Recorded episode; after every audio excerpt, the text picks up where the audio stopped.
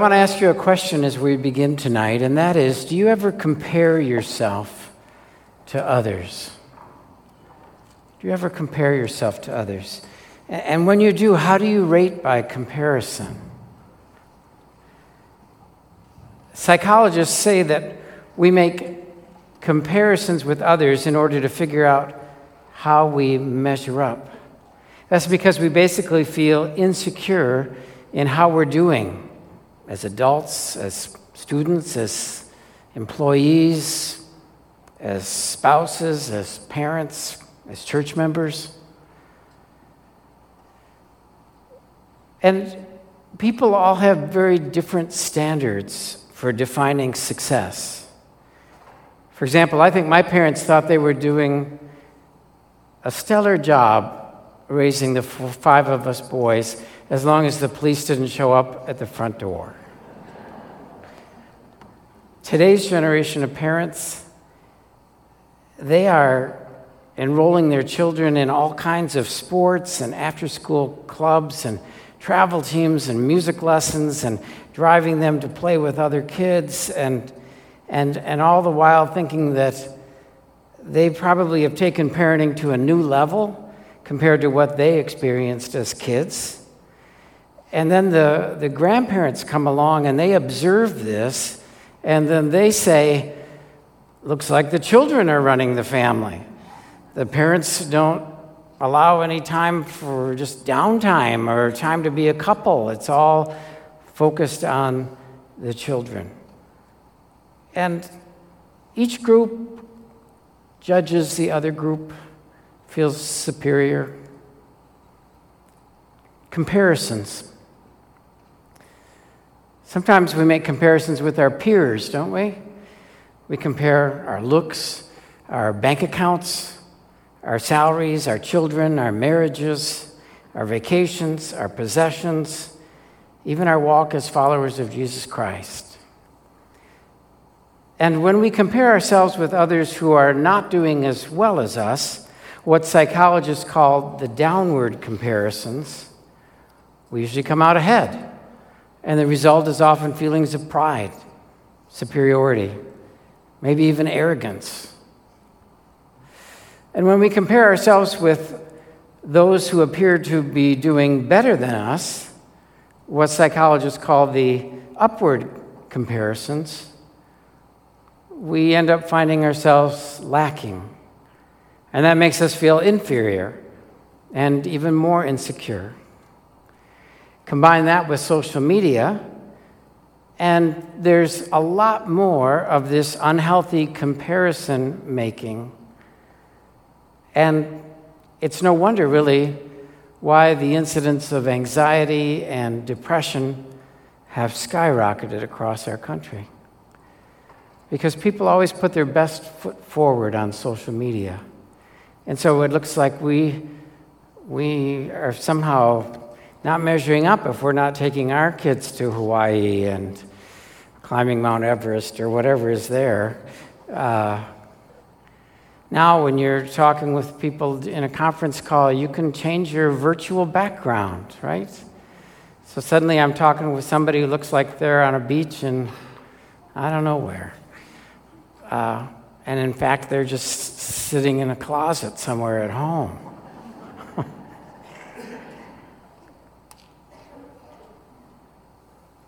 Ash Wednesday calls us to a very different type of comparison. Let's pray as we begin. Father, we thank you for your word as we look into it tonight. We pray that your spirit would be working in each one of us as we begin this journey of the Lenten season toward the cross. We invite you as our most honored guest tonight to speak to our hearts. For we ask it in Jesus' name. Amen. I titled tonight's message um, A Heart Checkup as we begin the Lenten journey. Ash Wednesday calls us to a very different type of comparison. Instead of making those horizontal comparisons with our peers, with those that we feel inferior or, or superior to, God calls us to compare ourselves vertically. And by that I mean to Him and to His standards. And that's a very different experience. Because that's the only way that we can accurately see ourselves as we truly are. And so, as we do that, we reflect on our attitudes, our actions, our priorities, and we turn back to God through confessing our sins once we're made aware of them and asking Him in His mercy to forgive us. As Pastor Chris mentioned, Ash Wednesday is the beginning of a 40 day journey of intentional preparation as we examine our hearts, our minds, our behaviors, so that we come to a place of readiness to celebrate once again the death and resurrection of Jesus. How many of us will go to worship this evening, have ashes placed on our foreheads, and think the task is done? But God reminds us through the prophet Joel that our responsibility is more significant than that. God says, Return to me with all your heart, with fasting, with weeping, and with mourning. Rend your hearts, not your clothing. The importance lies in our turning back to God, bringing to Him everything in our hearts that separates us from Him, and yes, perhaps fasting and mourning and weeping as we consider our attitudes and actions of the past. God seeks a change in our hearts more than anything else. That's why there's over a thousand times the heart is mentioned in the scriptures.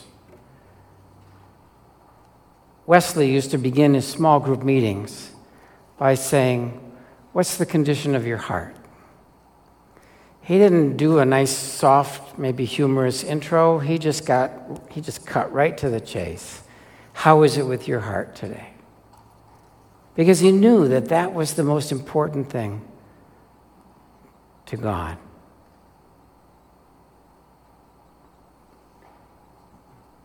And so we have to take the time to intentionally reflect on that which separates us from God to confess that to Him, to open our hearts up to His forgiveness and embrace what He wants to do as He brings us back to Himself. It begins with the confession, then it moves on to accepting His forgiveness and His grace, right? Actually, we're called to do that every day, aren't we? But especially today on Ash Wednesday. Perhaps you've come tonight and you're feeling disconnected from God, at a distance from Him. You'd say, if you looked at the past month, maybe even as you went through the holidays, that you've been in kind of a desert experience with God. God promises to never leave us or forsake us. But at the same time, we can choose to wander away from Him. And other times we get sidetracked or we choose to focus on other things. And so Ash Wednesday is a wonderful opportunity to turn back to God. Perhaps you're here tonight and you're thinking, well, I don't really need to return to God, Brian. I mean, God and I, we're good. I go to church, I do my quiet time, I brought in toothpaste and even deodorant to Community Connect. We're good. And I would say that's great, but let me challenge you tonight. Are you as close to God as you could be? Are you as close to God as you want to be? Or have you allowed the busyness of life and the things of this world to get in the way? to come between you and your relationship with God. I challenge you because the truth is that God always wants to give us more. He always wants to give us more. And the question we need to ask ourselves is do I want more as I come here tonight into the sanctuary? Or have I settled for less? The 40 days of Lent invites us to self examination. It's a journey, it isn't just tonight.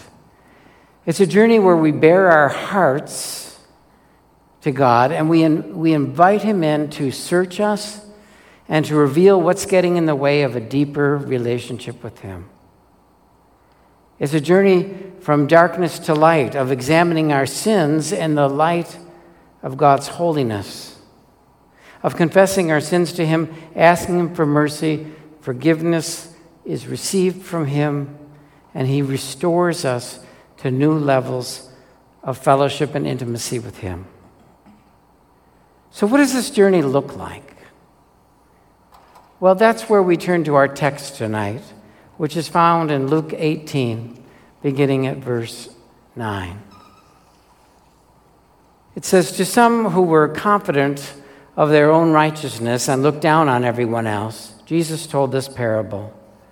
Two men went up to the temple to pray one a Pharisee, the other a tax collector. The Pharisee stood by himself and prayed, God, I thank you that I am not like other people, robbers, evildoers, adulterers, or even like this tax collector. I fast twice a week and give a tenth of all I get. But the tax collector stood at a distance. He would not even look up to heaven but beat his breast and said, God, have mercy on me, a sinner. I tell you that this man, rather than the other, went home justified before God. For all those who exalt themselves will be humbled, and those who humble themselves will be exalted. Jesus tells a parable here of two very different people. But first, let's ask the question who's the audience Who's Jesus speaking to as he tells this parable? And verse 9 says it was a group of people who, quote, were confident of their own righteousness. And then it adds that they looked down on everyone else. If we're honest, we might very well see ourselves as part of that audience. We might see ourselves in that description, trusting too much in ourselves being overly confident of our abilities. We too can be self righteous at times. And we can look down on others, especially those who are different from us. I know I've been guilty of all those things from time to time. And I'm sure that you have too. Verse 10 tells us two men went up to the temple to pray, one a Pharisee and the other a tax collector. So, what do we remember about Pharisees? Think about that for a moment. People looked up to the Pharisees. They saw them as the spiritual elite of the Israelites. Next to the priests, these were the people thought to be closest to God. They were respected as moral people, holy people, who made great efforts each day to obey the requirements of God's law as it was prescribed by Moses. The other man there was a tax collector. Tax collectors were viewed as the lowest of the low by society. They were seen as traitors to their fellow Jews. They collected taxes from them for the Roman emperor. And they had the reputation of intimidating people, kind of like the person who comes after the delinquent rent, right, or the utilities. But in addition to that, they had the reputation of getting people to pay extra, charging them extra, so that they could line their pockets with that extra. So, as a result, tax collectors were despised and considered to be the people farthest away from God. So, Jesus says that these two people, they go up to the temple to pray. Well, what did the Pharisee pray about? basically himself. He says in verse 11 God, I thank you, I'm not like other people, robbers, evildoers, adulterers, even like this tax collector. I fast twice a week and give a tenth of all I get. What word would you use to describe the Pharisee's prayer? proud, superior, arrogant.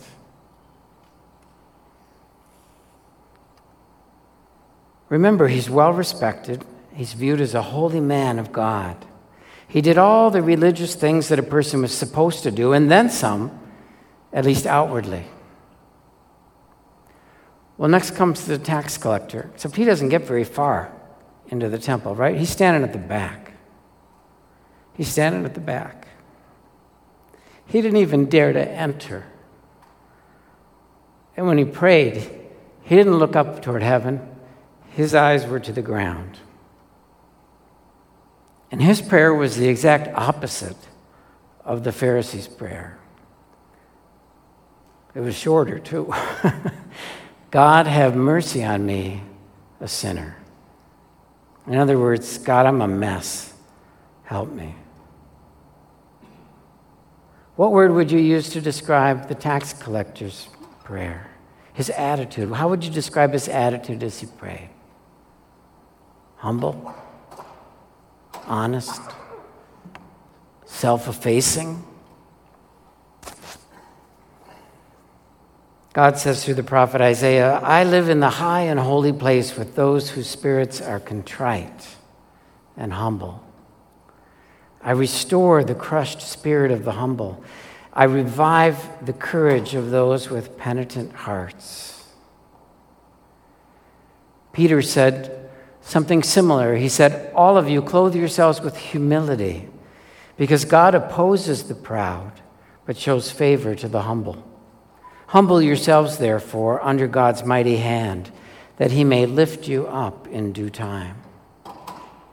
Now, notice in the story that forgiveness is offered to both these men. Okay? But only the tax collector received it. Why? Well, David said in Psalm 51 the sacrifice acceptable to God is a broken spirit, a broken and contrite heart, O God, you will not despise. So the tax collector is a picture of the start of our Lenten journey tonight. A picture of what this journey from darkness to light looks like. The Pharisees, the exact opposite. Max Lucado tells the story of a young boy that he met on an airplane trip he was taking. He, the little boy was sitting in the seat next to his. And he needed extra care and attention. He said, Hi, I'm Billy Jack. I'm going home to see my daddy. And before Max Lucado could introduce himself, Billy Jack said, I need someone to look after me. I get confused a lot. Billy Jack needed help, and he knew it. Max Lucado writes Unashamed of his needs, Billy Jack didn't let a flight attendant pass by without a reminder. Don't forget to look after me when they brought the food. Don't forget to look after me when they brought the drinks. Don't forget to look after me when any attendant came by him in the aisle. Max Lucado thought about that and he said, You know, I can't think of one time that Billy Jack didn't remind the crew that he needed attention. The rest of us didn't. We never asked for help. We were grown ups, sophisticated, self reliant, seasoned travelers. Most of us didn't even listen to the emergency landing instructions. I've been there. Billy Jack asked me to explain them to him. Max Lucado went on to say that it occurred to him that Billy Jack was actually the safest person on that flight. If something went wrong, the flight attendants were going to come to Billy, Billy Jack, first. Not because he deserved the most help, not because he was the best behaved passenger on the flight, not because he had listened the most attentively during the emergency landing instructions. No, it was because Billy Jack was willing to declare that he could not take care of himself. he fully acknowledged his helplessness and he put himself in the hands of someone stronger. Think about it. Isn't that what we do when we come to faith in Jesus Christ? Jesus made it clear that anyone who will not receive the kingdom of God like a little child will never enter it. A person comes to Christ not by making a commitment to obey or by promising to be faithful. No, we come to Christ by declaring that we are helpless to obey and we are unable to be faithful. Let me say that again. We come to Christ by admitting we are helpless to obey and unable to be faithful. Like a child, we need to declare freely and unashamedly our needs. We recognize that we cannot make it on our own. All our righteousness is what? What does God say? As filthy rags in Isaiah. And we cry out for Jesus to save us. Now, traditionally, during Lent, many Christians deny themselves something. In our family, it was bacon. That wasn't too hard to enforce, I guess. Others, it's chocolate. Why do people give up things during Lent? It's a symbol, right? It's a symbol of their desire to repent and turn back to God. It's a time to take stock of our habits and see if there are any habits, anything that has started to pull us away from the Lord, something that's begun, begun to master us, that just started out by something simple to enjoy. And what I mean by that is that we begin to feel most alive when we're doing that, or when we're eating that, or drinking that, or whatever it might be, seeing it, right? And so Lent's seen as a time to deny ourselves certain pleasures so that we can focus more on God and less on ourselves. And these things, along with prayer, traditionally prayer, fasting, and serving, have throughout the centuries been viewed as helpful in our journey to the cross on Good Friday. But as we start the journey tonight, as we start, I would suggest that the first step is to invite God in to help you do a heart checkup. That's why we read those words we started with tonight from Joel rend your hearts, not your garments not your clothing. God is far more concerned with your heart than what you're going to give up during Lent. Lent's a time for us to give up our sinful habits and attitudes, to stand before God just as we are, our hearts exposed, to ask Him to forgive us, to wash away our sin, to empower us to actually turn away from our sins, from our past and to embrace the new life that He offers us once again. Your Lenten journey begins with an attitude of honesty and humility. Lent is a time to give up, first of all, hypocrisy.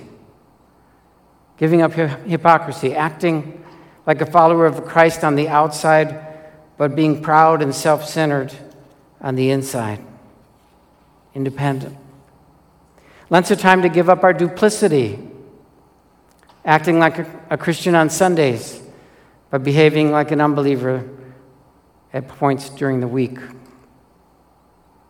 Lent's a time to give up laziness and apathy, no longer making excuses when it comes to the things of the faith.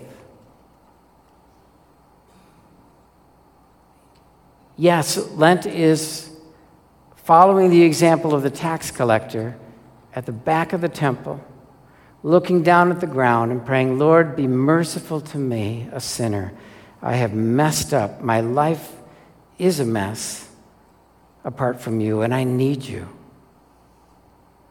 So on Ash Wednesday, we receive the ashes on our forehead. And as we do that, we remember that the wages of sin is death. and that we've all been marked for death, like every other human being on the face of our planet, because we've all sinned and fallen short of the glory of God. But because of the finished work of Christ on the cross, his sacrifice, his taking the penalty for our sins, taking that sin literally on himself and paying the price, forgiveness is available to everyone who will receive it, regardless of who you are, regardless of what you've done, regardless of any hypocrisy or duplicity or laziness. The question we ask ourselves tonight is not, Am I as good as my neighbor? That gets us into the upward and downward comparisons. Now, the question is, How do I measure up by God's standards? So let's begin the Lenten journey by allowing God to confront us with the truth of who we are and the seriousness of our sins. Will you pray with me as we begin?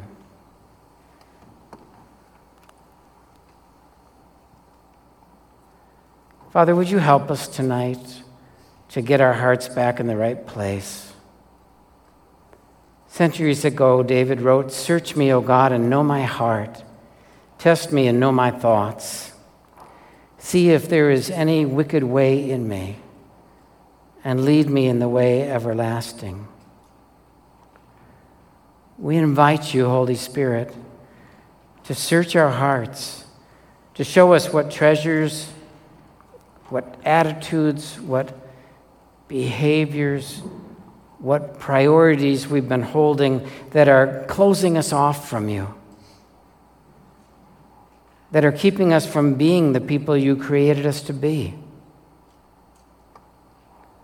And so, as, as we come and sing now,